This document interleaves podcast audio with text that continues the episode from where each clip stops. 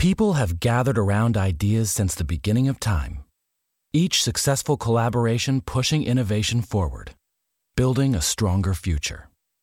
Motorists Insurance Group and Brick Street Insurance have combined decades of experience to create an even better one-stop shop for agents and policyholders, encircling businesses and individuals with coverage at every step in life's journey.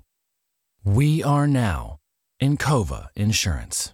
Welcome to Tim Hortons. Thanks. I'll have... a pumpkin spice latte? How'd you know? Oh, was it my pumpkin earrings? Yeah, maybe. Or is it my pumpkin hat? That's a great hat. Oh, is it my ringtone? It's pumpkin spice time. Yep, bingo. It's pumpkin spice time now at Tim Hortons. Indulge in a creamy pumpkin spice latte or a sweet and cold pumpkin spice iced cap. Pumpkin spice beverages are back now at Tim Hortons. Limited time only at participating restaurants. Welcome, everyone, to another episode of the NBA Podcast. I'm Bryan Toporek, and today, now that our division previews are over, we are bringing back our annual League Pass rankings. Before we get into those, a reminder that you can follow us on Twitter at the NBA Pod. In our bio, you can find our Twitter handles, so give us a follow as well. You can also find us on iTunes and wherever else podcasts are hosted. On iTunes, please subscribe, download, leave some 5-star reviews. And we're now being hosted on Spreaker, so check them out on Twitter at Spreaker. Joining me today, as always, is my very stable genius of a co-host, Morten Jensen. How's it going, Mort? I'm not going to lie to you, Brian. I am in severe physical pain because I was watching the Pacers-Kings game, and I had Jordan on top of me, lying on my chest, and I angled him in a way so he could watch the game with me. And because of all the colors, he was very interested. But as you know, he's so young that he can't control his arms yet. Now, one of his right arm just smashed back into my head, into my eye, and somehow, he managed to get one of his little fat fingers inside of my eyelid and started pulling. Oh, well, that sounds awful. I'm in pain. So I'm looking forward to waking up tomorrow with like a blue eye. Good. Godspeed with that. Yep. We also have a special guest on today. Usually we'd have our former co-host Sarah Chalea on as our annual third member of these, but unfortunately she has a job where she can't do that anymore because she's actually working for a basketball team. So good for her, but bad for us. So instead, we brought back, I think the first time actually. That is the first time. The podcast maestro of all podcast maestros, Dave DuFour of The Athletic. Dave, how's it going, man? This is only my 80th podcast appearance of the week. I'll have you know. I'm doing all right. Wait, I didn't know Sarah got a job with a basketball team. Yeah. Nobody tells me nothing. Yeah, she is grinding her way up. Yep. Interesting. She is by far the most successful of the original three. Yeah. Correct. Yeah. Oh, yeah. Yeah. Also the smartest. Right. Oh, so, for sure. You know, like we're not surprised. Yeah, without question. Sarah is one of my favorite writers. Yeah. Like she is really, really good. So, yeah, did not know that. All right. Yeah. Cool. Good. All right. Good news. So, Dave, before we get into these rankings, can you let our listeners know where they can find you on Twitter and where they can find your work? So all the podcasts are on the Athletic app. They're very easy to find. You hit the little antenna on your phone or I guess also on the website. And then on Twitter, I'm Dave DuFour NBA. The NBA is, so you know that I talk about basketball. Also, someone else has the Dave DuFour handle. Really? Yeah, it's a bummer. I think he's also like a Trump guy too. So oh no! Yeah, it's not cool. Yeah, he's like based in Indiana. Oh boy! Yeah. Oh yeah, that fits. Mort, see, this is why I told you don't go to Indiana. Yeah. No, I hear you. Yeah. All right, guys. So. I want to preface this conversation by just saying this was, for me, the hardest year we've ever done these because as I was going through the list, I realized like how many teams I'm excited to watch. So we ranked all these teams 1 through 30 in terms of number 1 was the most excited, number 30 was the least. Just because there are 30 teams, there are going to be teams low on the list, but like there's only 3 or 4 teams that I genuinely do not want to watch this year. Like so if your team is 25th or 24th here, that isn't, we don't want to watch them at all. It's just that there are an extraordinary number of teams that have interesting storylines to monitor this year. So don't be offended if your team is extremely low, except for the last couple, because we genuinely don't want to watch those teams. There are teams in my bottom 10 that have players that I'm really interested in watching. It's just more the team itself that's going to be awful and unbearable. Correct. So at number 30 for all three of us was the Charlotte Hornets. I think that speaks for itself. I think they made a big mistake not trading for Andrew Wiggins. Ooh, they should have just gotten Wiggins. Yeah, if you're gonna be bad, why not take a flyer on a guy who maybe just needs a change of scenery? I understand you don't want Michael Jordan to commit a murder on a player under contract, but hey, these are the risks you got to take if you want to be the 8th seed every year. Yeah, Are you saying that Terry Rozier wasn't a risk? Listen, Terry Rozier shooting 30 times a game is going to be performance art. I'm here for that. It really is. It really is. The Cleveland Cavaliers check in at number 29 for us. Morten and I both had them at 29. Dave, you were at 28. Yeah, I mean, they're young. They're going to be bad. I'm curious to see what Beilein does. Mm-hmm. I'm a big Colin Sexton fan. I think ideally he's a six man, but he's going to play a lot next to Garland, I think, and that's going to be interesting, but it's going to be awful. Yeah. Yep. That's where I was too. It's just like this team is going to be so bad. I'm intrigued to see the Sexton Garland fit in particular, but this team's going to win 22 games, so I just don't really care about them. Oh, you're taking the over? Is that the over for them? I have no idea. Probably. The Washington Wizards were at 28 for us. Mort, you had them highest at 25. I was 28. Dave was 29. Mort, is that just Bradley Beal? Bradley Beal, and I'm still emotionally invested in Troy Brown. And honestly, how can we not? I mean, look after the next Giannis Antetokounmpo, guys. Come on. That is true. That is true. I'm just hoping they trade Bradley Beal, and then they can plummet to 30 for me. But until because they have Bradley Beal, they were not dead last, but they are also going to be a train wreck of suck. And I like the comments he's been giving about his extension, where he's like, I haven't really thought about that. It's like, guy, they offered it 2 months ago. Just say you're not going to sign and that you want to trade. New York Knicks, 27. Dave and I both had them at 27. Mort, you were at 28. Is this just they have a lot of talent, right? I mean, just all plays at the same position. I was going to say, They have $58 million committed to the power forward position, and that doesn't include RJ Barrett and Kevin Knox, one of which is probably should be your four, right? Yeah, right. Listen, obviously, Brian and I are just higher on power forward play. Elton Brand has infected me with big man fever. That's right. Yeah. Yeah, no, I think they're just going to be the train wreck potential is very high for them, but I think it's just going to be, it's going to devolve so quickly into just bad, selfish play, because a lot of these guys are just going to try to get theirs before they get traded at the deadline, and it's not going to be fun to watch. Detroit Pistons were 26 for us. Dave, you were highest on them at 24. I had them 25, Mort at 27. Dave, what?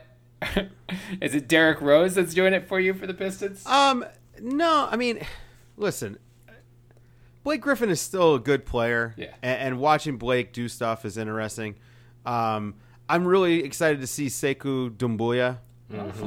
I think that he might be able to play for them really, really early, and let's not forget they're going to have Joe Johnson. Right, so they're a lot of cooking going on. That is true. ISO Joe back at the league. Why did, especially given your Sekou love, why do you have them at 27? Well, actually, because of Derrick Rose. I'm really not interested in seeing Derrick Rose. Fair enough. Yeah, I saw a quote. I forget who distributed, but I saw one yesterday. It said Derrick Rose is going to be playing in crunch time, and I was just thinking, who's going to have the bigger meltdown this year? Donald Trump currently, or Duncan Smith in mid-January? Yeah, it's going to be close. Phoenix Suns clock in at 25 for us. Mort, you were highest on them at 21. Dave was 25. I had 26. Mort, did Gerald the other day convince you the Suns are fun to watch this year? No, but that was a great podcast, by the way. It's more so I want to see this team implode. So this is not necessarily on court related. This is I could just imagine Devin Booker punch DeAndre Ayton in like a fourth quarter meltdown. I just so many things could happen with this roster. No, but more seriously, I do think, even though I've been kind of crapping on Ricky Rubio's contract a little bit, like, he's a good player. He is a good player, and he is going to bring this team, you know, make it a little bit more alive, I think. And Devin, can I jump in for 1 second before you get off Rubio? So you just said the most important thing that I think gets left out a lot when people bring up contracts. He's a good player. Yeah. Mm-hmm. Now, is it a lot of money? Yeah, but is it a lot of money for the Phoenix Suns that aren't going to sign anybody? Yep. No. That's fair. Yeah. Right? And this is, I feel the same way. DeMar DeRozan is actually a better player than Ricky Rubio, and people crap on that contract. I think that contract is about where it ought to be. Oh, we'll get there. Like, DeMar DeRozan, 21-6-6 last year. He was 15th in PRF. Pretty good. Mm-hmm. Yeah. So, all right, sorry. We agree. I mean, I'll get on my DeRozan soapbox when we get to the Spurs. Yeah. No, but it's funny you brought up DeRozan in that sense, because we actually had that conversation a couple episodes back, and we totally agree. I mean, the contract, right? We don't understand like the basic, you know, criticism of DeRozan's contract. I mean, it's perfectly fine. We can argue all day long whether they should extend it, which apparently came out today that they're really considering. Mm-hmm. You know, yeah, that's a different conversation altogether. I actually think that they probably should. Okay, unless they're ready to go ahead and go young and rebuild. But if they're trying to just keep it going. Mm. Yeah, I don't see why, if you did a 3-year extension, I don't see why he won't still be good. But I don't want to take us off. Again, I am awful about taking a podcast off track. Well, you're good. Honestly, like, we had Gerald from the Step Back on last episode to preview the Pacific, and he was saying what you said, Dave, about Ricky Rubio. Like, yes, they overpaid him, but he's a good player, and especially for the Suns, who haven't had a good point guard in a couple of years now. Like, yeah. The upgrade from Isaiah Kanan to Ricky Rubio is very significant, especially when one of your two top players is DeAndre Ayton, who, like, he was saying that they couldn't throw entry passes last year. Yeah, like, DeAndre Ayton is going to have – I mean, he had a monster year last year as a rookie. Mm-hmm. He's going to have – I think he's going to be 20-12. Yeah, I mean – yeah, he's going to be dominant with Ricky Rubio. He can run the floor. Yeah, he can run the floor really well, and Rubio's just going to open up a lot. I'd like to see them use Rubio more like Spain does and actually have him be aggressive hunting his shot a little bit. And then I wonder if you can't give Booker a little bit more breathing room so that he can actually, you know, operate and score a little easier, get him some easier buckets. With Ayton in there, I just think, while I don't think they're going to be very good, I think they're going to look better. Yeah. Right? It's like a 35-win team maybe. Right. Yeah, I mean, that feels probably close to their ceiling, but yeah, I don't think they're a 19-win team again. Right, exactly. I also think there's a silver lining with the deals that they made this year. Like, we've been making fun of, like, the TJ Warren deal that obviously Indiana just got way more talent in return there. But I think this did streamline, you know, their priorities in a way, and especially in terms of the offense. Like, now there's a clear-cut number one option, number two option, you know, in Booker and Ayton. Like, you don't have all these guys angling for a certain amount of shots every night. So it seems like the offensive structure could be more streamlined, which is interesting. Yeah. Yeah.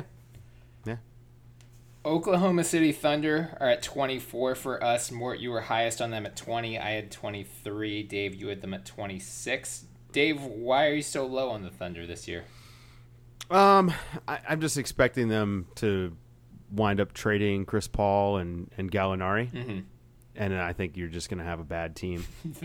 that is completely reasonable. If they keep Chris Paul and they keep Gallinari, that's a fringe playoff team. Yeah, and Steven Adams is in that mix too. Sean Devaney of Heavy.com the other day came out and said, you know, they're shopping around, they're asking for the standard package of a young player, a pick, and salary relief, and other teams are like, nope, that's too much. We'll see, you know, as we get close to the deadline, whether their asking price falls or whether other teams' desperation gets them closer to that asking price. But yeah, I mean, I think it's fair to say you probably don't expect the Thunder roster as currently comprised to look how it is come mid-February. Yeah, Steven Adams would be a game changer for a bunch of teams. Yeah. Obviously, the Celtics come to mind. Mm. I think the Lakers, he would be like really, really interesting if they could somehow make the money work, which I don't know if they can because I don't have the sheets right in front of me because I'm not that much of a nerd. But yeah, I just think, you know, even the Spurs might be interested in Steven Adams, you know, since they like to be big. But yeah, they've got, I mean, Gallo is really, really good. He had the best season of his career last year. And I think Chris Paul can still help a team. So they've got pieces, and I expect them to move them. It's just like, who's going to give up a young player at this point or a promising young player for one of these guys? What team is going to feel, okay, this is the year we got to take a swing, let's do it, and then give up a guy? You know, is it going to be Miami giving up on Justice Winslow? I doubt it. Yeah. I don't think so. Yeah. When in doubt, call the Knicks. Right. Yeah, especially given their logjam. Kevin Knox should be available come mid-December. Well, I mean, Ntilikina's probably available. Oh, for sure. Yeah, so, I think you could have him pretty much for free at this point. Yeah, I'm a believer. Of course, I am a blind believer in all French point guards, so it's a curse. And then you have him at 20. Is it Gilgeous-Alexander fueling most of that? All of that. I am that interested in seeing him this year. Yeah. Yeah, I mean, getting to learn from Chris Paul is not the worst thing in the world for a young point guard. Right. And by the way, just I don't remember if you mentioned this at the top, but this is like a subjective list. Like, you know, if one of us are looking at a team just for one guy, there are different grades in terms of how much you want to look at a guy. Like for me, SGA is just that appealing that I am raising this team like 10 spots. Without him, they would have challenged for number 30 for me. Well, that when we get to Orlando, that'll be a part of that conversation for me. Okay. Oh, yeah. Nice. I was wondering about that, so we'll get to them shortly. The Starlight Lounge presents An Evening with the Progressive Box. The moon. Yeah. That's Hugo tickling the ivories. He just saved by bundling home and auto with Progressive. Gonna finally buy a ring for that gal of yours, Hugo? Send her my condolences. Hi-oh! This next one's for you two. There's a burglar in my heart. Thank you. Progressive Casualty Insurance Company and affiliates. Discounts not available in all states or situations. Welcome to Tim Hortons. Thanks. I'll have a pumpkin spice latte. How'd you know? Oh, was it my pumpkin earrings? Yeah, maybe. Or is it my pumpkin hat? That's a great hat. Oh, is it my ringtone? It's pumpkin spice time. Yep, bingo. It's pumpkin spice time now at Tim Hortons. Indulge in a creamy pumpkin spice latte or a sweet and cold pumpkin spice iced cap. Pumpkin spice beverages are back now at Tim Hortons. Limited time only at participating restaurants. Pumpkin spice time. Clocking at 23 was the San Antonio Spurs. I pandered to Jesse, Blanchard, and Sarah by having them highest at 21. Dave, you were 22, Mort 26. I'm going to defend my rank first and just say I think their backcourt is just going to be so damn fun to watch. Like, I know they don't shoot threes and just play the mid-range, but damn, man, they have like the backcourt version of what the Clippers have defensively with Kawhi and Paul George. So I'm really excited to see Murray and White unleashed together. They had a top 10 offense last year. Yeah. Now that was built on the back of what a lot of people think is unsustainably hot 3-point shooting. But the truth is that they hunt open shots. So they're getting better looks than other teams. Mm-hmm. And yes, the math ends up being an issue. But the bigger thing is that they don't have the high-end talent, right? Yeah. They don't have a top 15. Like, it's hard to be a top 4 seed without a top 15 player. Mm-hmm. You know, it's nearly impossible. So, you know, when you look at the roster the way it is, they've actually maximized this roster. And when you've got guys like LaMarcus and DeMar that actually have this, like, weird, awkward gravity. They have this mid-range gravity. I mean, we saw DeMar again, 15th in PRF, 41% of his points responsible for were assisted points. Mm. So clearly, like, he's drawing help. I mean, I watched every Spurs game last year because I'm here. He does draw the defense in. He breaks them down, and you have to guard him in the mid-range, and he actually uses that to get to the hoop. So, you know, there is a value there to a guy that knows he can't shoot threes and doesn't. I get it. Like, we've kind of got this aesthetic ingrained in us at this point that if a guy, especially a wing, doesn't shoot threes, they're just not good players. But DeMar DeRozan's still a really good player. He's just not a top 15 guy. So it's hard to outperform what they do. Mm-hmm. But I still think they're going to be fun to watch. I'm with you on that defensive backcourt. It's going to be crazy. Mm-hmm. Don't even forget, Lonnie Walker is probably one of the best athletes in the league. Yep. And he's going to be healthy all year. So that's going to be huge for him. Yeah, I wrote a hype piece about the Spurs backcourt earlier this offseason. I don't remember exactly when, but it's at bballwriters.com. Y'all can check it out. Use the promo code the NBA Pod for 10% off your daily, monthly, or annual subscription. More, you had them at 26. Is it just because, like, you know they're going to be a well-coached team, you know what they're going to, you expect out of them, but they're just not going to have, like, I know what they sexy are. Yeah. I know kind of what they are. And also, this is a little bit of a conservative pick because we don't really know for sure about Dejounte Murray in terms of what type of, you know, condition he returns in. Is he going to come back running? Is he going to be eased back into it? Like, if I knew right here and right now, oh, he's going to be playing 30 minutes a night right off the bat, and he's all the way back, fully healthy and everything, I would bump them up and somewhat significantly. Okay, that's fair. The Minnesota Timberwolves were at 22 for us. Mort, you were highest on them at 19. Dave was 23. I was 24. Given your Andrew Wiggins hate, I'm genuinely shocked to see them that high for you, Mort. No, that's because they have an Andrew Wiggins replacement, and I'm very, very excited about him. Jared Culver. I think he's going to be one of the primary challengers for Rookie of the Year. I really love his two-way potential. And Towns last year, after Jimmy was traded, I mean, he just beasted all the way through it. And I'm really excited to see what he can do over a full season with apparently no Jimmy Butler, because that seems to be like a mental blockage for him.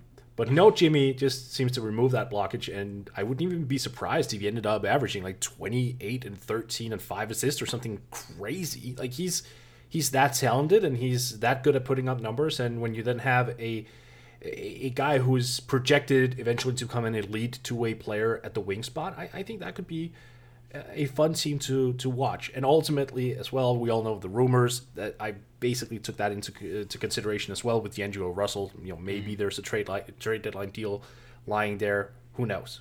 Mm-hmm.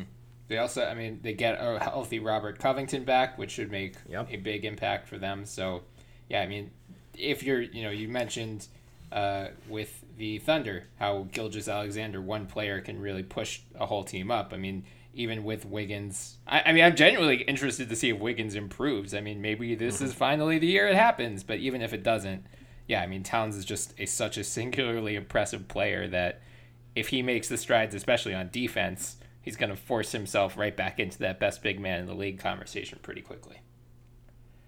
The Miami Heat were number 21 for us. I was highest on them at 20. Dave, 21, Mort, 22. So we all agree they're like somewhat intriguing, but not especially so. Dave, we're gonna watch Jimmy Butler play for only the last 3 minutes of the game, right after he wakes up at 3:30 every day for a 7 p.m. game. Yeah. Turns out sleep is good, Jimmy Butler. I get you're trying to be, you know, Heat culture and work harder than everyone else, but it's also healthy to get sleep sometimes, so that's cool. But yeah, I mean, Jimmy's interesting. Justice and Bam, it'll be fun to see how they develop, especially with no Whiteside there now. Bam should have free reign to kind of go ham.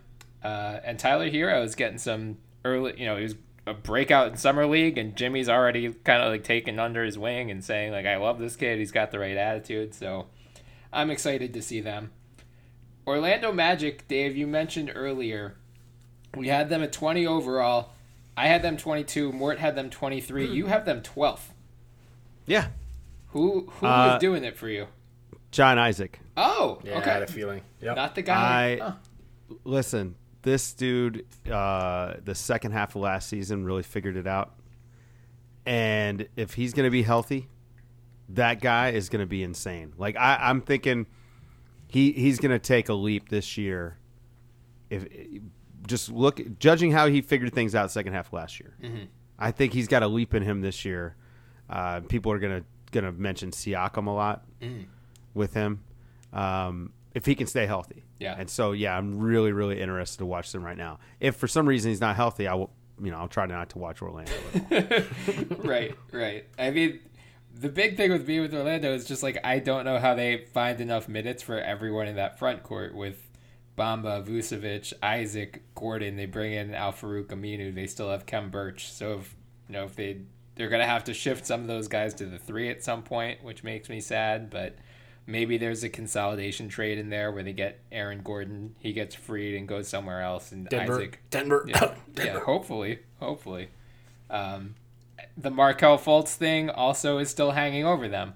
You know, I wrote about him today at the B-Ball Raiders. I think he really determines their ceiling. Like, I think they have a relatively safe floor. Just, they're going to probably get out to a hot start just because they have the same core from last year, which, you know, that continuity is going to help while all of these other teams are figuring out all of these new pieces.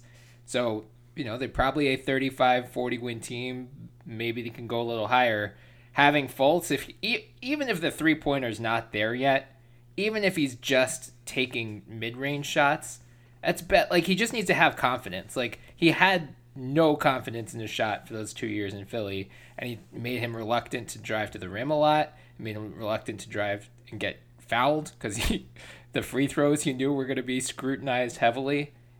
All of the reports sound good about him so far. I'm hoping that we start to see the player he was heading into the draft in 2017, because he really could raise their ceiling. He gives them an element that they did not have last year, and they've openly been saying, like, we need this kid. You know, like, we didn't have anyone who could draw free throws. Like, we were 30th in free throws and free throw attempts last year. Having a Markelle Fultz who can create off the dribble like that gives them an extra boost to that offense, which is what really, you know, their defense was great. They were 8th in the league, but their offense, they just, I think they were 22nd. Like, they struggled to create shots. Yeah, and the middle of the East is vulnerable. Yeah, we don't know what Oladipo is going to look like. I'm a doubter on the Celtics defense this year. Oh yeah, and everyone knows how I feel about their offense. I think that there's a chance that they could go. I mean, I think they're probably like the 6th seed. They could potentially be the 4th seed if Fultz can contribute, and if Isaac has this leap that I expect, and if, you know, Aaron Gordon can do anything. So yeah, can I open Pandora's box though? Yeah, we've seen all those, you know, meaningless Twitter videos of Markelle shooting and all that, and we're seeing a lot of people typing out, oh, it looks so much improved. And Brian, you and I had a DM conversation about this. Am I the only one who doesn't see one bit of a difference? Like, Dave, you're a coach. Talk me through it. No, it's not. It's not really that much different. It's a little bit smoother, but it's not where it was when he was coming out of college. Right. And now, but with that being said, I'm not judging anything until I see him play a game. Of course, yeah. Yeah. So, I'm out on all those little, you know, guys shooting in an open gym, empty gym thing. Like, people showing me Lonzo's shot, saying it's different. It doesn't look different to me. I need to see it in a game. Yeah. So I agree with that. And I mean, again, I think it's ideally, of course, like, we'd love to see him have that same shot that he had coming into the league. But even if he doesn't, I just think, you know, the willingness to shoot is almost as important as being able to knock down the shots, as crazy as that sounds. Like, if he's not willing to shoot at all, teams are going to play them like they play Ben Simmons and completely sag off. If he's at least a threat to shoot, then that changes the way teams have to defend him. So I am genuinely curious to see what Fultz looks like this year. Early reviews have been good. Clifford, his teammates have all been saying the right things. I hope the kid has figured it out, because, you know, the league's better with more healthy talent. And whatever happened the last 2 years, who knows? The Boston Celtics came in at 19 for us. I was way higher on them than you guys. I have them at 13. You have the Dave, you have a 20. Mort, you were at 24. So explain yourself, Brian. Yeah. So he's a really big fan of watching Enes Kanter getting cooked in the pick and roll. Oh, well, Brian loves the Celtics. I mean, that's partly why I think it's just the hidden love of the Celtics. I genuinely am excited to see Enes Kanter getting cooked in the pick and roll. That is correct. No, but I mean, like, they were just so frustrating to watch last year because they openly hated each other. that I think having Kemba in there is going to make a world of difference. I think we actually see the leap from Tatum and Brown, or at least some progress from Tatum and Brown that we didn't get to see last year that we were all expecting to see. I'm hopeful that Gordon Hayward is closer to his Utah form than he was last year, where he was just, you know, obviously coming back from that severe injury. And you saw it in bits and pieces, but he never really strung it together consistently night to night. So I'm hoping we get more consistency out of him this year. And then, yeah, Dave, I'm with you. Their defense is going to suck, but that should actually make for more entertaining games. I hope. Okay. I mean, I just, you know, yeah. Their offense just drives me crazy. I love Kemba. Kemba is one of my favorite players to watch. That defense is going to be awful. I just, you know, I had them at 20. Mm-hmm. You know, that's kind of how I feel about them. It's like a 50 degree day. Yeah, honestly, like there wasn't much, especially in that 10 to 20 range for me.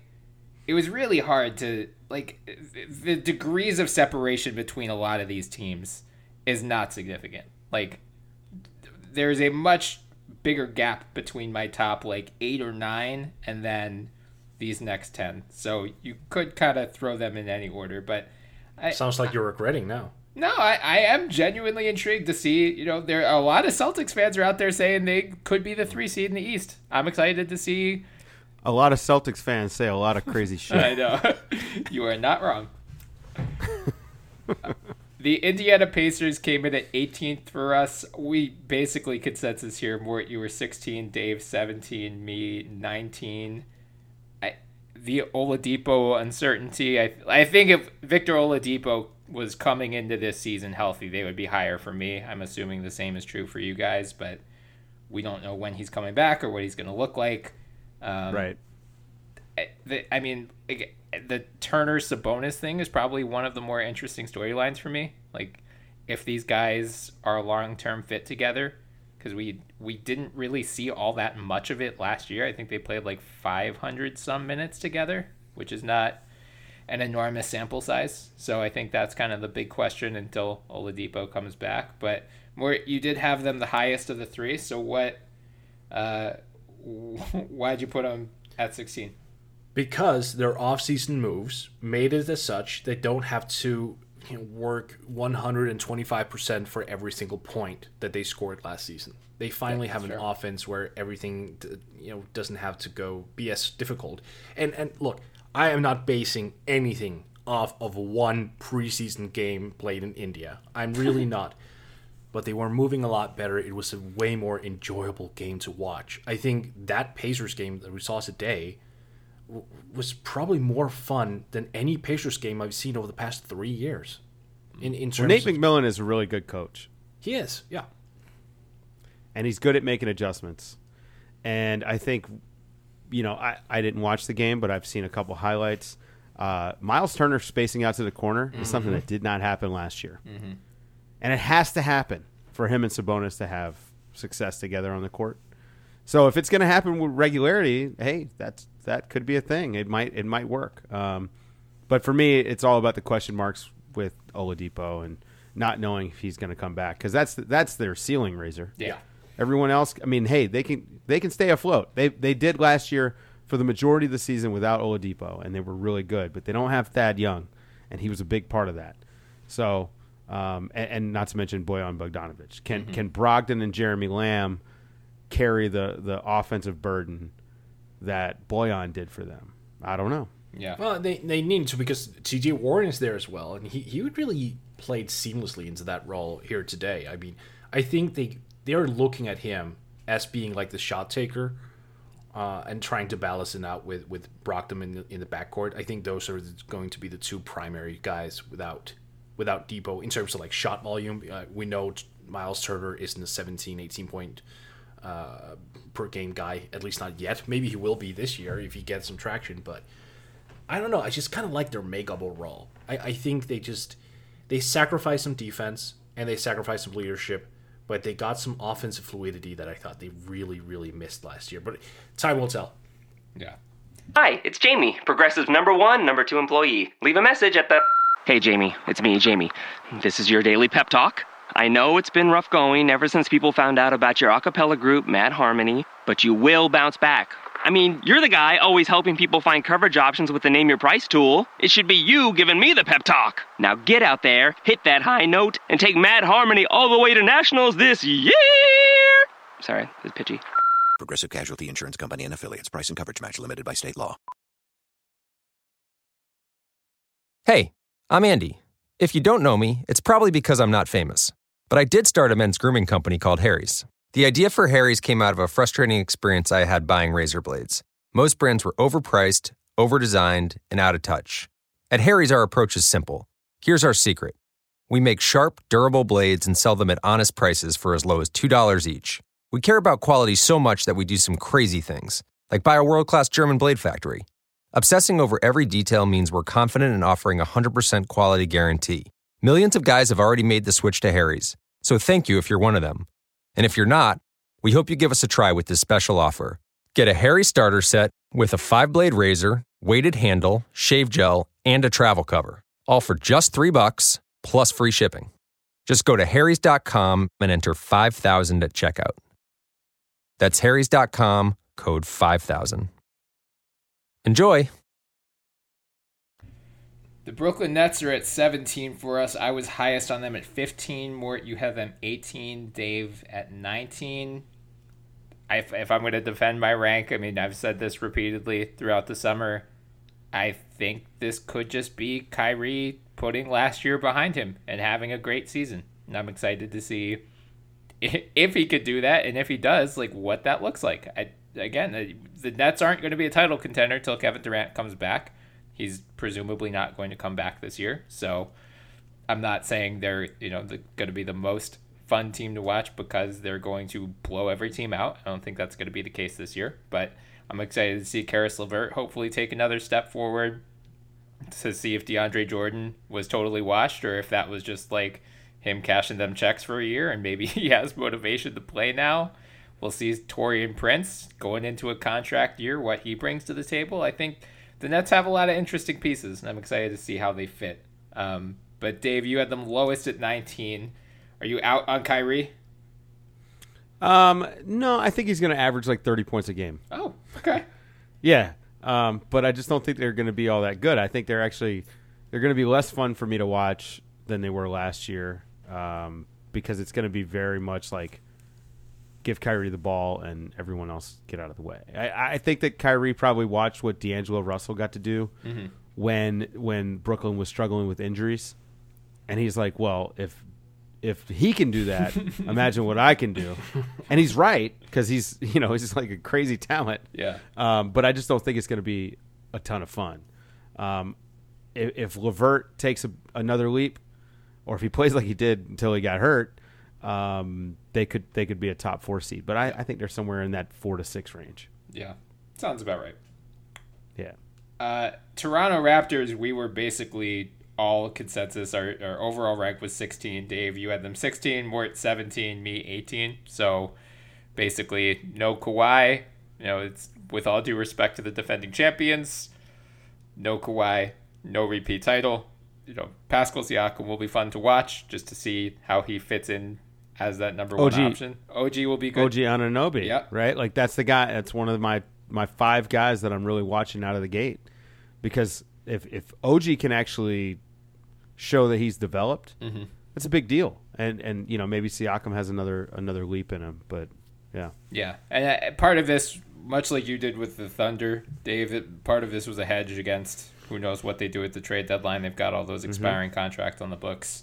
We'll see if Masai Ujiri gets an itchy trigger finger. Dallas Mavericks came in at 15, and there is some difference here. Mort, you were highest on them at 10. I had them at 14, Dave at 18. So, Mort, we'll start with you. I'm guessing this is just Luka and Kristaps, right? I mean, I'm a fat Euro, so yeah. Right. Okay, fair enough. Dave, why'd you have him at 18? I just don't believe in a 7-footer coming back from an ACL tear. That is fair. And yep. Right? I think they're not going to be great. Worry about the second-year wall with Luka, although, he's fantastic and big, and that helps. But, we'll see how it works out. I think that they're not going to be as good as people expect because of, I'm low on KP coming back. Mm. But, yeah, I don't know. We'll see. Yeah. I just feel like those teams – it's going to be interesting to see how a team without Dirk on it is. That's another thing is, what's going to happen? Are they going to run a little bit more? Maybe they're going to be more fun, mm-hmm. right? I don't know. Yeah. I mean, I'm obviously excited about Luka and Kristaps as well, but the lack of a good supporting cast makes me somewhat low on this. They have Seth Curry, who I'm excited to see, but otherwise, I don't really care about Tim Hardaway Jr. or Courtney Lee or anyone like that. So those two players were not enough to bump them any higher for me. Shockingly, the Chicago Bulls came in at 14. I had them at 16, Dave at 14, and Mort was at 7. Who could have seen that coming? Mort, aside from blatant homerism, why were you so high on the Bulls? Wendell Carter Jr. and solely Wendell Carter Jr. I absolutely love him. I think he's the guy on that roster with the highest ceiling. That's not to say I'm not going to be intrigued by Zach LaVine and Lauri Markkanen, but without Wendell Carter on this roster, the Bulls would have been 15, 16, maybe more later for me. The second-year leap that I'm expecting from him is significant. He had a muscle in his abdominal area that was kind of annoying him since the age of 15, apparently. And he sorted that out and said that he's never felt better. Mm. That's huge for a big man who's as agile as he is and being asked to do so many things. He can be used as a playmaking hub at the center position. He is a developing defender, very, very strong baseline from the first year. He can score the ball. He can shoot. He can dribble handoff. He can even score in the posts here and there. He's not a strong post-up player, but in this day and age, you don't necessarily need to be, at least not consistently. I just love everything that he brings to the table. And I'm looking at a guy who eventually, if everything goes right in his development, is an All-NBA player. So I'm very high on this kid. Fair enough. I would have thought you were going to say Markkanen, so I'm genuinely surprised by... I know Markkanen. I know you love Carter, but I would have thought Markkanen, because he had that stretch in February where he averaged 26 and 12 or something like that. So I don't buy into that. Seen that a lot of Bulls fans and writers are pointing to that. I don't think it's sustainable for him to average 26 and 12 over a full season. I think the truth of the matter is he's somewhere in between what his regular season line was overall and the February month, because he came back injured last year. I think he is what he is. He's a very good scoring power forward who is developing on the glass and is becoming slowly a better defender. I don't think he's ever going to be a good defender. I don't think he's ever going to be a shot blocker. I don't think he's ever going to be a downright dominant rebounder. I think he's a guy who's going to top out at 21, 22 points, and with refined shooting and playmaking, ultimately he's going to be a all-star here and there. But Carter is the guy I see as a potential franchise turnaround player. Interesting. Well, you make me feel better, because I just did the Bulls season preview for the Step Back, and one of the questions was who should lead the Bulls in scoring this year, and I said Zach LaVine instead of Markkanen. For this year, absolutely. In 2 or 3 years, that maybe that story changes, but LaVine should probably. I wouldn't even be surprised if he was in the conversation for league leader in points. That would shock me. Agreed. Yeah, I agree. Second year back from the ACL tear. Mm-hmm. That's when guys are normally back. So, second full year. On that one. Yeah. So the Memphis Grizzlies. This one we might have had the most divergence of all. They were 13th overall. Mort, you have them at 6. Dave was at 11. I was at 17. So I want to just go down the row so that we can all explain our ranks. So Mort, we'll start with you. Why do you have them at 6?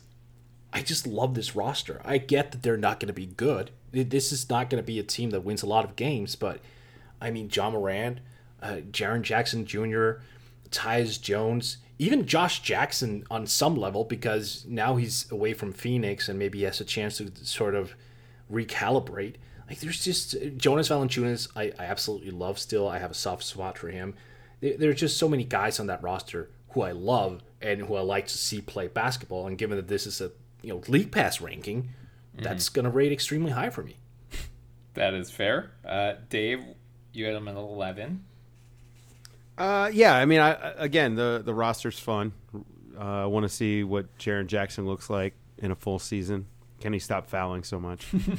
Marco Guduric, I think he's going to be really fun and interesting. He's going to walk into every gym thinking he's the best player. I mean, he's not, but he's going to think it. And those guys are always fun. That's why I love Hazonia. But yeah, I think that's kind of it. It's really a lot to do with Jaren Jackson, though. I want to see what Jaren Jackson playing center looks like. I think they're going to do that a little bit more this year. Clearly, he's going to play some with Jonas, but it's all mostly Jaren Jackson. Yeah, I mean, I'm also very high on the Grizzlies' young core. Brandon Clark as well. I'm excited to see him, but I just think, especially with a rookie point guard leading the way, they're going to get their brain speed in most nights, and so it'll be fun to see Jaren Jackson, John Morant, Brandon Clark, how those guys develop.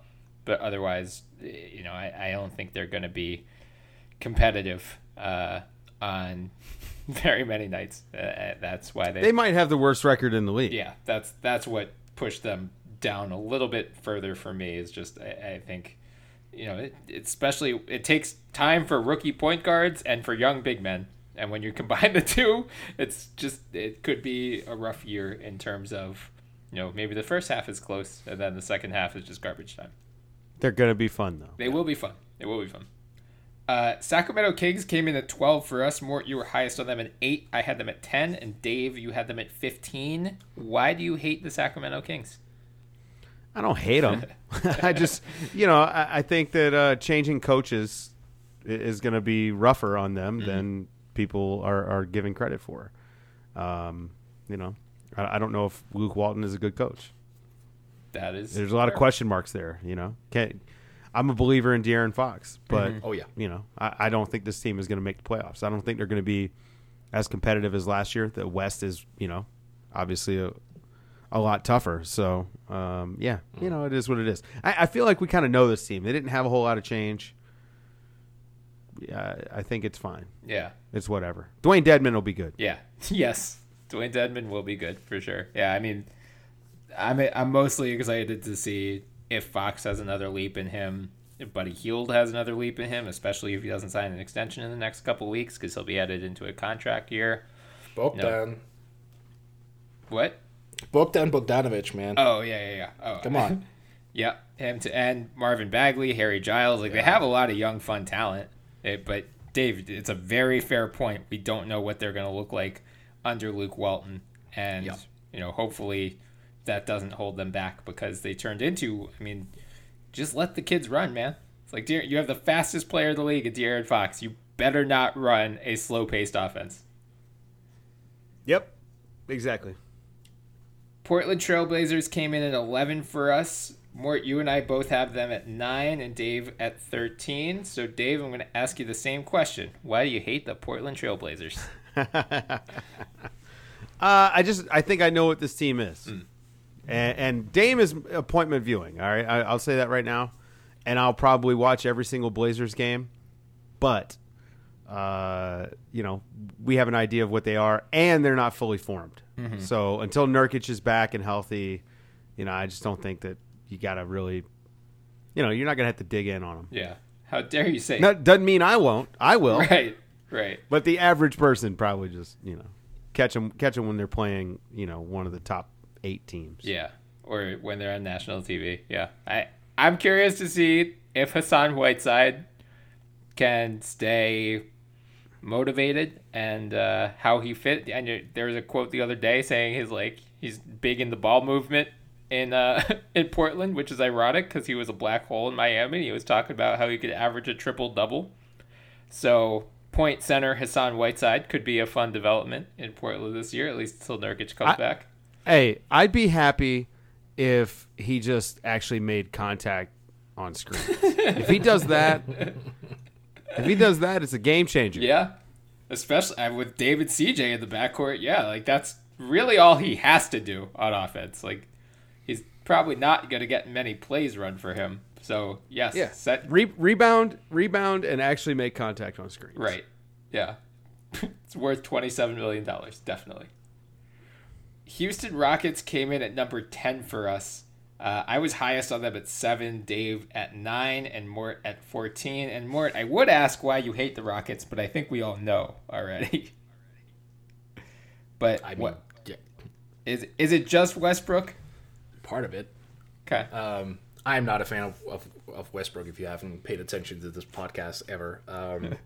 But more so than that, it's about league pass rankings again. I mean, it's about what you find aesthetically pleasing. And I think James Harden is one of the great offensive players in the history of the game. And I greatly appreciate what he does on the basketball courts in terms of innovative moves. Like just having a one-footed step back, it's just it's ridiculous. But at the same time, I kind of know what he is now. The team doesn't really surprise me a lot anymore, and frankly last year was, to me at least, kind of a snooze fest. It was the same things over and over again. Harden on the ball with the step backs, a lot of people just standing around and watching.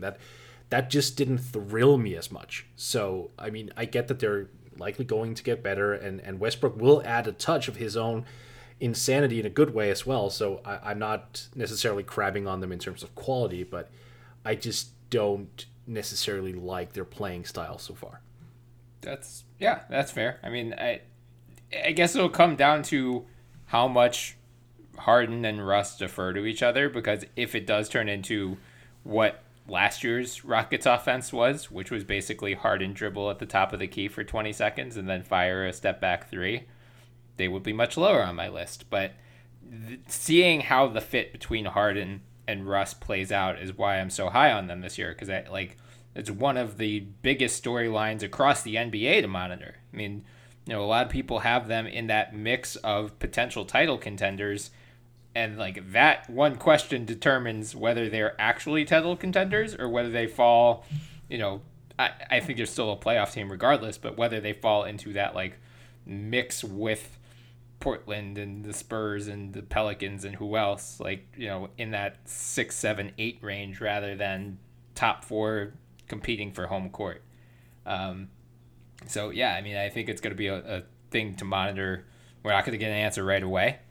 At least I don't think we will. It'll be a developing storyline the whole year. But seeing Russ in that D'Antoni system, I think could actually be fun, despite his infuriating transition pull-up threes with 19 seconds left on the shot clock. The thing that bothers me, though, is we all kind of expect Harden to be more of a team-oriented player now that Russ is there, but we somehow didn't find that as a need when Chris effing Paul was there. Why not?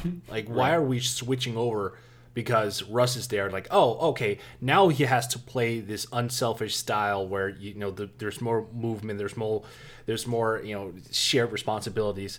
Then why wasn't that relevant with Paul there? I don't understand that. That's a guy who can actually hit spot up threes. That's when you need to do it. Now you have a guy who can't hit spot up threes. So what's the point? It just seems ridiculous to me. Well, that's what made me mad about the Rockets last year, is that I thought their offense was too stagnant, and I wanted more ball movement, and I'm hoping that Westbrook, even if he's not passing as much, if he's just attacking the rim, just having that different element to the offense, which, even when Harden rests now, they're still going to be able to have a guy in Westbrook who can really attack the rim, draw contact, or pass out to a bunch of open shooters, which they do still have. So that will be intriguing, at least. Although Anthony Bennett, unfortunately, is not going to make the roster. So there go my dreams of Anthony Bennett redeeming himself in Houston. I do think the fastball changeup quality of Westbrook and Harden are going to be pretty interesting. And then I think Harden as a screener is going to be pretty dangerous and devastating. So, I'm open to the idea. And Mike D'Antoni is a basketball genius. Yeah. Judging what he's done the last few years, or judging him by what he's done the last few years, I think would be a mistake. For sure. So the Golden State Warriors came in at number 9 for us overall. Mort, you had them at 12. I was 11. And Dave, you had them at 5. So I will flip the question, and now I'll ask, why do you love the Warriors? Steph Curry, MVP, right? Like, yeah. If we get full Steph Curry, ball in his hand, 30 points a game, it's going to be appointment viewing every single night. That is fair. That's it. Plain and simple. He's the greatest show in the league. He's the best player in the league. And there should be nothing holding him back. Mm-hmm. So if we get that, it's going to be fun. How do you see the fit with him and D'Angelo Russell going?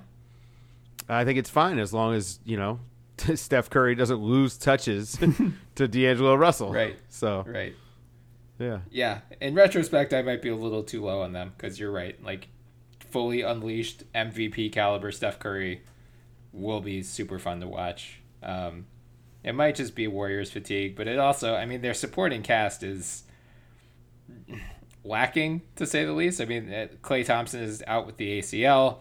Draymond, I think, will have a better season than he's had in the past few years just because he's going to have to take on more responsibility. But I'm wondering, you know, they have Kevon Looney, like, but aside from that, it's like Alfonzo McKinney, Jordan Poole. Like, I don't know where they get enough help elsewhere. And if any of those guys, maybe they'll develop into appointment viewing, but they aren't quite there yet for me. The Utah Jazz are at 8 for us. Dave, you and I both had them at number 8. Mort, you were at 11, which surprises me, given your Donovan Mitchell love. Mm-hmm. Is it? Why do you have them outside your top 10? Because, as you said at the top of the show, this league is going to be entertaining as hell all year long with so many teams. Someone had to go outside the top 10, and they were close. I mean, you can't get as closer as that. I'm not low on them by any means, both in terms of the entertainment level and the quality of basketball. I'm very much looking forward to watching them. Mm-hmm. Yeah, I think if nothing else, they should be more entertaining than they were the past few years because now they have Mike Conley and Bojan Bogdanovic to help take some of that offensive load off of Donovan Mitchell's shoulders. So, you know, Utah has been synonymous with the top 5 defense for the last few years with Rudy Gobert in town. Now, hopefully, they should have a better offense, too, and hopefully that'll make them, if not a finals contender, at least a Western Conference finals contender. So I am likewise excited to see how they shake out. At number 7, we have the Atlanta Hawks, which is completely skewed by Mort. I had them at 12, Dave at 10. Mort, you had a lot of Trae Young love. Yeah, number 4. Mm-hmm. Is it just Trae Young and John Collins?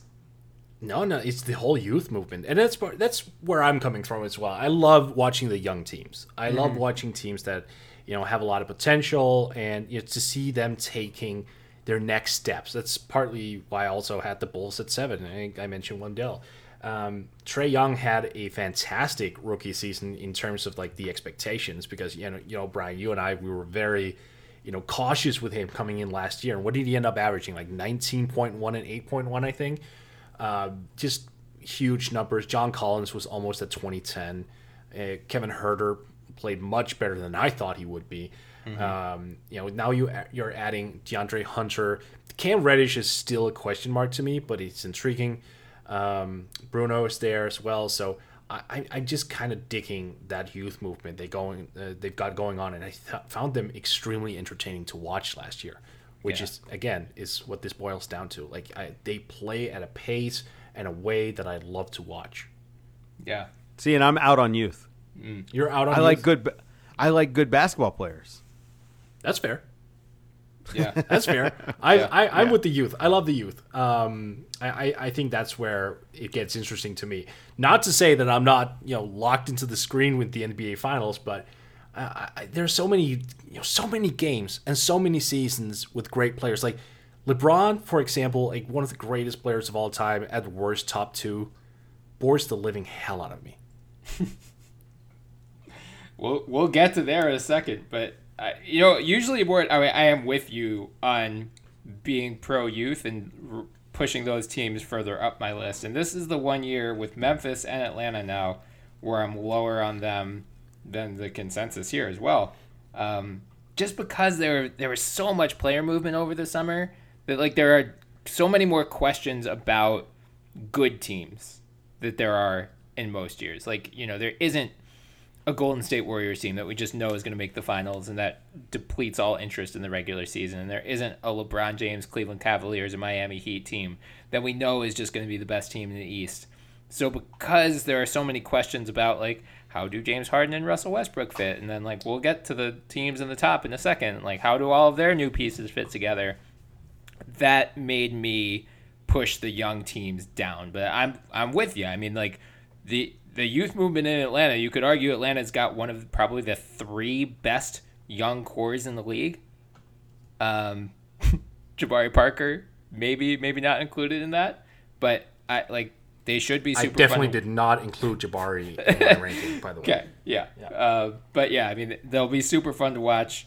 I'm very high on their future. It's just with so many good teams this year facing questions that we don't often see, that's why they fell a little bit lower for me. But, Mort, since you mentioned that you are out on LeBron James, that would explain the Los Angeles Lakers, who ranked at 6 for us. I have him highest at 5. Dave was at 6. Wait, did I say he was out, though? Did I say I was out on him? You said he bored you.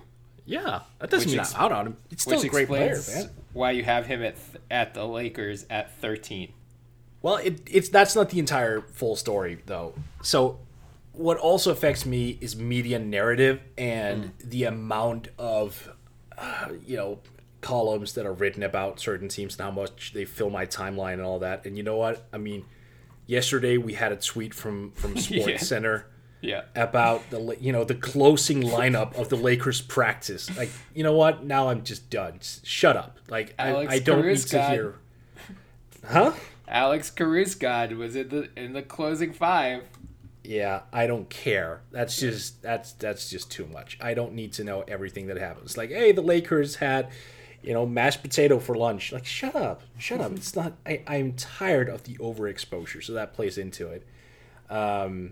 And yeah, also, I have the 13th because I wanted to troll you with the next one. Yeah, well, you did that. You did that very well. But, like, I'm glad. LeBron and Anthony Davis, man. Like, I know, I agree. The Lakers media narrative is going to be annoying AF this year. But, like, at a certain point, you just have to respect, like, that's the best duo in the league. I mean, depending on where you have them compared to Kawhi and Paul George. Top 2, right, at worst, duo in the league. I'm excited to see how that fits together. And then, I talked about this with Gerald in the last episode with the rest of their lineup. Like, I stand by this analogy. It's a puzzle, and there's a very clear orientation of how you could arrange those pieces where it all makes sense. Does Frank Vogel stumble upon that, or does he start Rajon Rondo and Dwight Howard next to those guys? It'll be really fun to see. You're asking for a train wreck. I know. I'm asking. I want Rondo and Howard off the bench. Like, I think. Oh, okay. I want, like, a Bradley and Danny Green and Kyle Kuzma. Like, I want those guys, KCP, to play with LeBron and Davis, so you can maximize everyone. But I'm afraid that it's going to be like Rondo and Caruso and I'll Dwight be honest, Howard. Brian, you endorse chaos, though. Usually, but yeah. I think especially after last year, it felt weird to have LeBron not in the playoffs. Like, I want him back in the playoffs. I know Lakers fans are going to be annoying. I want them to suffer, like, some brutal second-round loss. Because I love that vacation of not having LeBron in the playoffs. That was so nice. No, it's weird. It's weird. And I'm excited. I'm excited to see him and Davis. I hope both of those guys could stay healthy. That's really where I'm at with the Lakers. The Philadelphia 76ers came in at number 5, again, completely skewed by Mort. I had them 3, Dave at 4, and Mort at 15. What in the actual hell? This is a troll. Yep. Yeah. Yep. I think the Sixers are fascinating because I don't know who's going to create shots for them, and I'm not convinced that Brett Brown's offense is going to do it for them. Will Horford actually shoot threes instead of pump faking? Like, he probably needs to take 6 or 7. He probably needs to shoot 6 or 7 threes a game. Yeah. And, to really provide spacing on that team. And, he's a good 3-point shooter, but he needs to shoot them. So, yeah, I think that from just a fascinating standpoint, I don't know how entertaining they're going to be. unless you really love defense, right. Which I do. Yeah. I think they're going to be fun there. I think Zaire Smith is going to be interesting to watch. But, yeah. That's why I've got them so high. All in on this Zaire Smith love. Absolutely. Yes. Very intrigued by him. So, if you weren't trolling, where would you have put the Sixers? I would put them higher than the Lakers for sure. Okay. Yeah, probably just right outside the top 10, I think.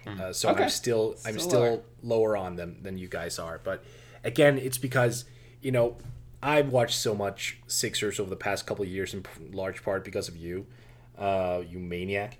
So I kind of know what they are, and at least their staples. What's interesting to me is it's not necessarily the Ben Simmons jump shot. It's what it does to him for just taking open jump shots, not necessarily threes or whatever.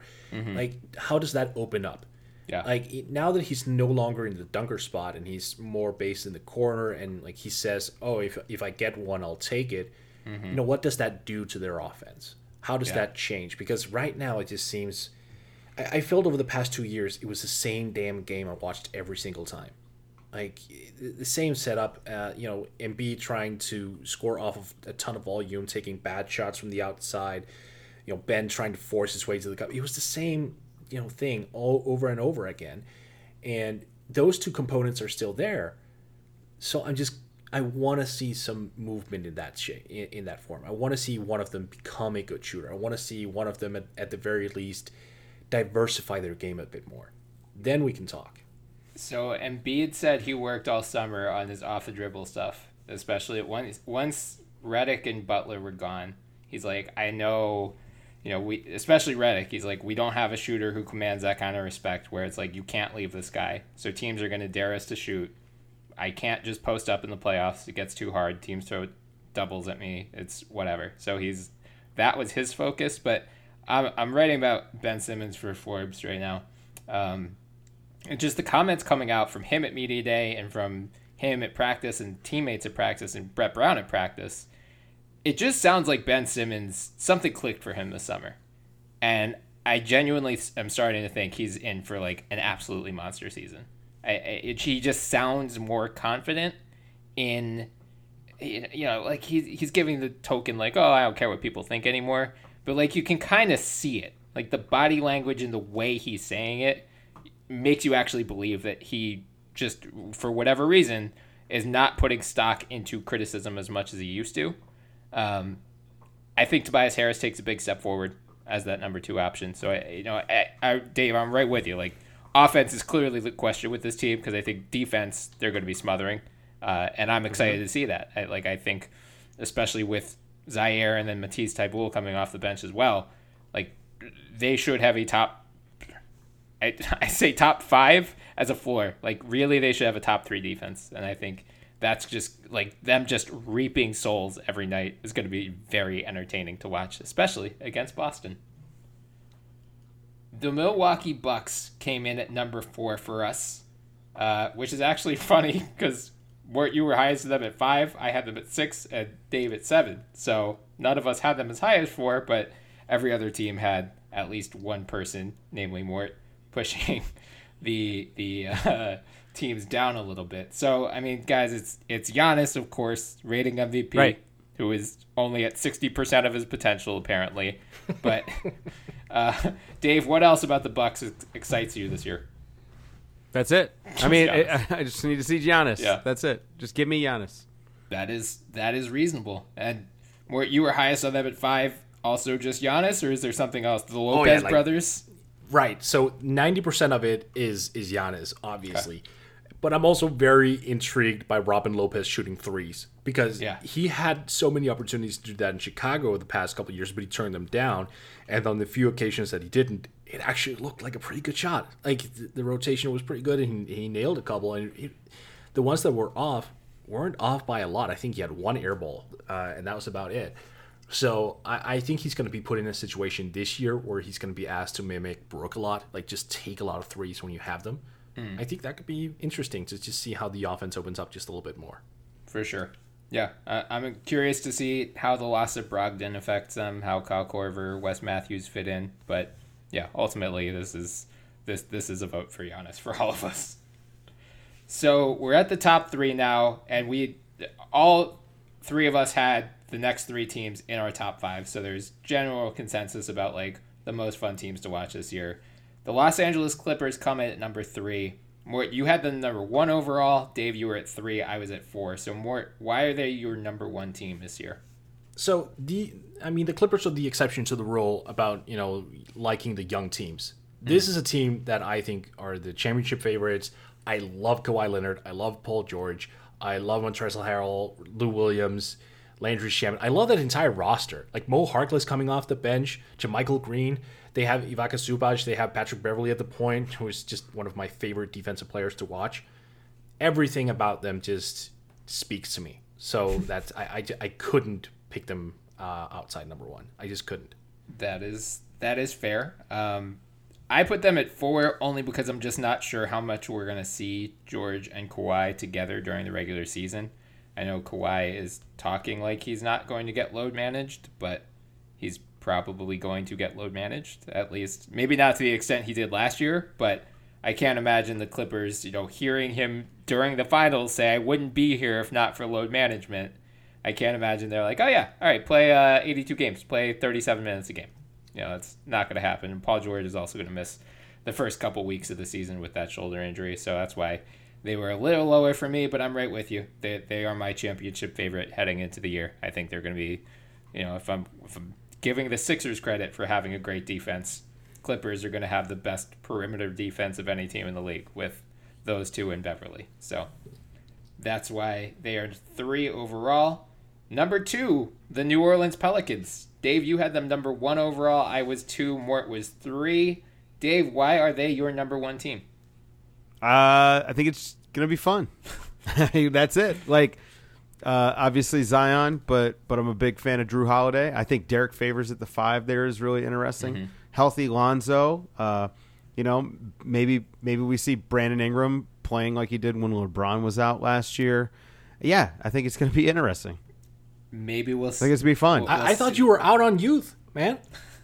Zion's not youth, though. So, that's transcendent talent.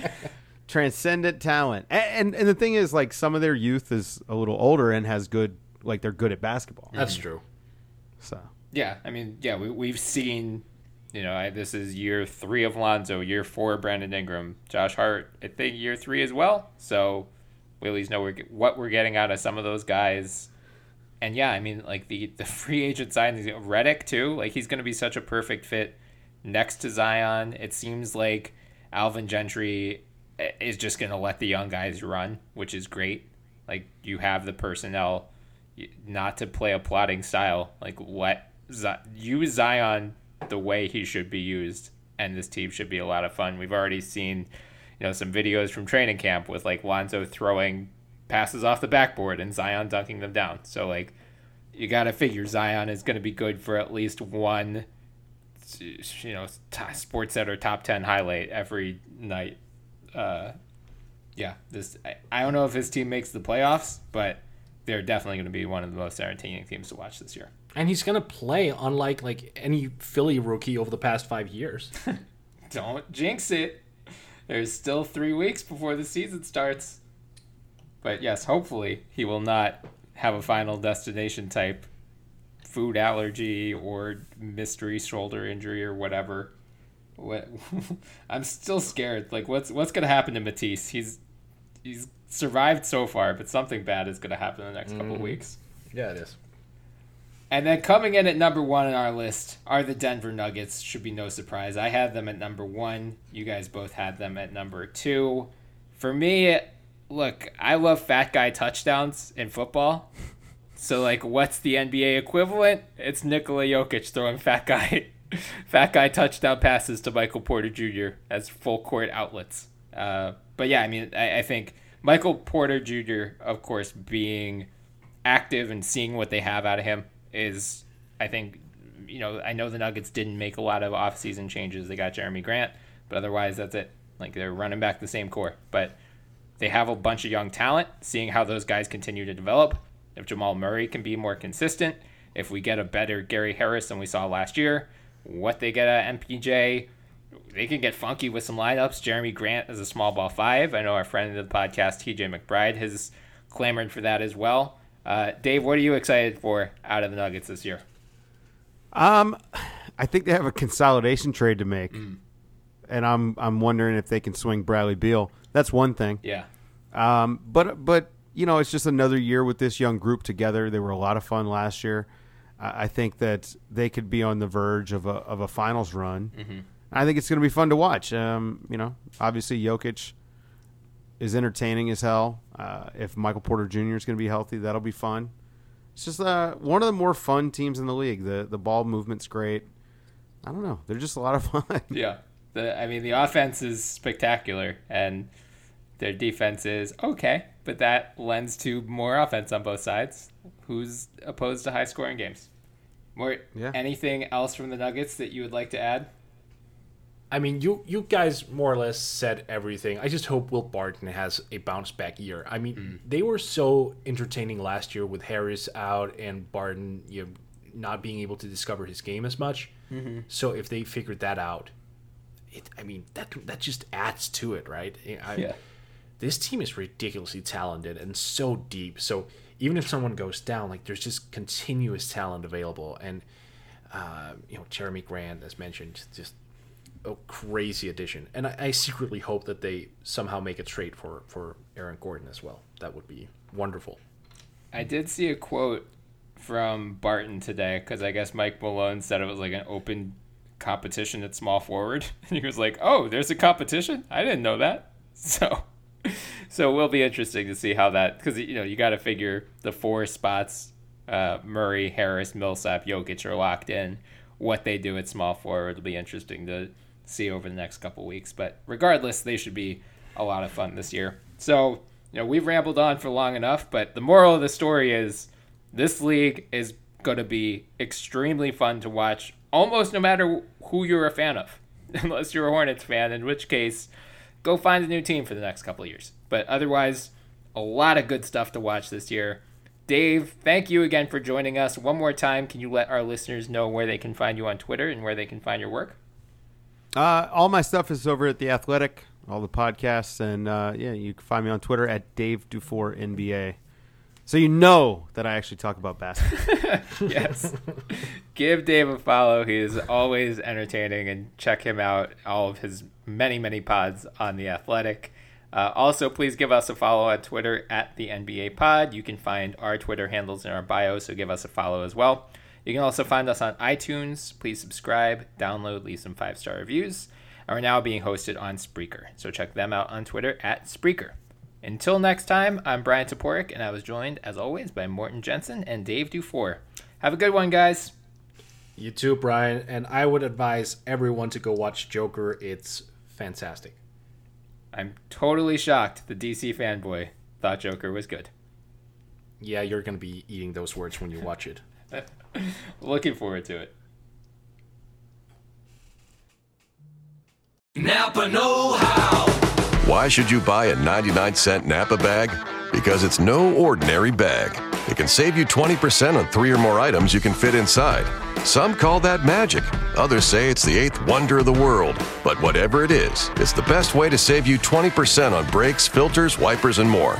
Quality parts, helpful people. That's Napa know-how. Napa know-how. At participating Napa Auto Parts stores while supplies last. Minimum 3 items. Exclusions apply. Offer ends 10/31/19. Hi, it's Jamie, Progressive number 1, number 2 employee. Leave a message at the... Hey, Jamie. It's me, Jamie. This is your daily pep talk. I know it's been rough going ever since people found out about your a cappella group, Mad Harmony, but you will bounce back. I mean, you're the guy always helping people find coverage options with the Name Your Price tool. It should be you giving me the pep talk. Now get out there, hit that high note, and take Mad Harmony all the way to nationals this year! Sorry, this is pitchy. Progressive Casualty Insurance Company and Affiliates. Price and coverage match limited by state law.